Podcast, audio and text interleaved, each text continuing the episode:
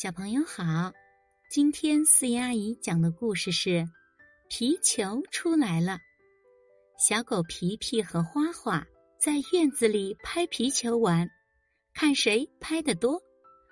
一、二、三、四、五、六、七、八、九、十，皮皮越拍越带劲，花花在一旁拍手加油。不好！皮皮一高兴，有一下没有拍准，球跳到一边去了。皮皮连忙跑两步追过去，又使劲一拍，球猛地往上一跳，结果跳到水缸里去了。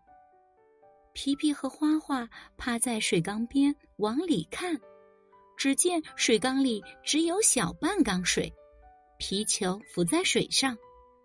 两个人伸长胳膊使劲够，可是怎么也够不着，这可咋办呢？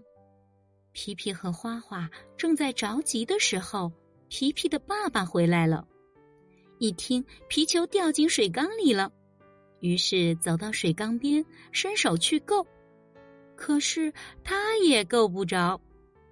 皮皮爸爸想了一会儿，对皮皮和花花说。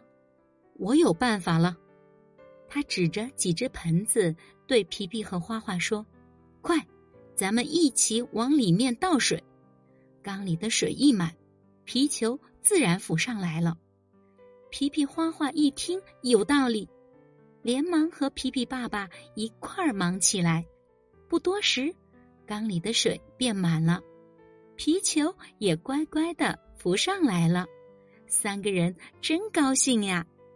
小朋友，听完了故事，请你告诉阿姨，皮球是怎么出来的呀？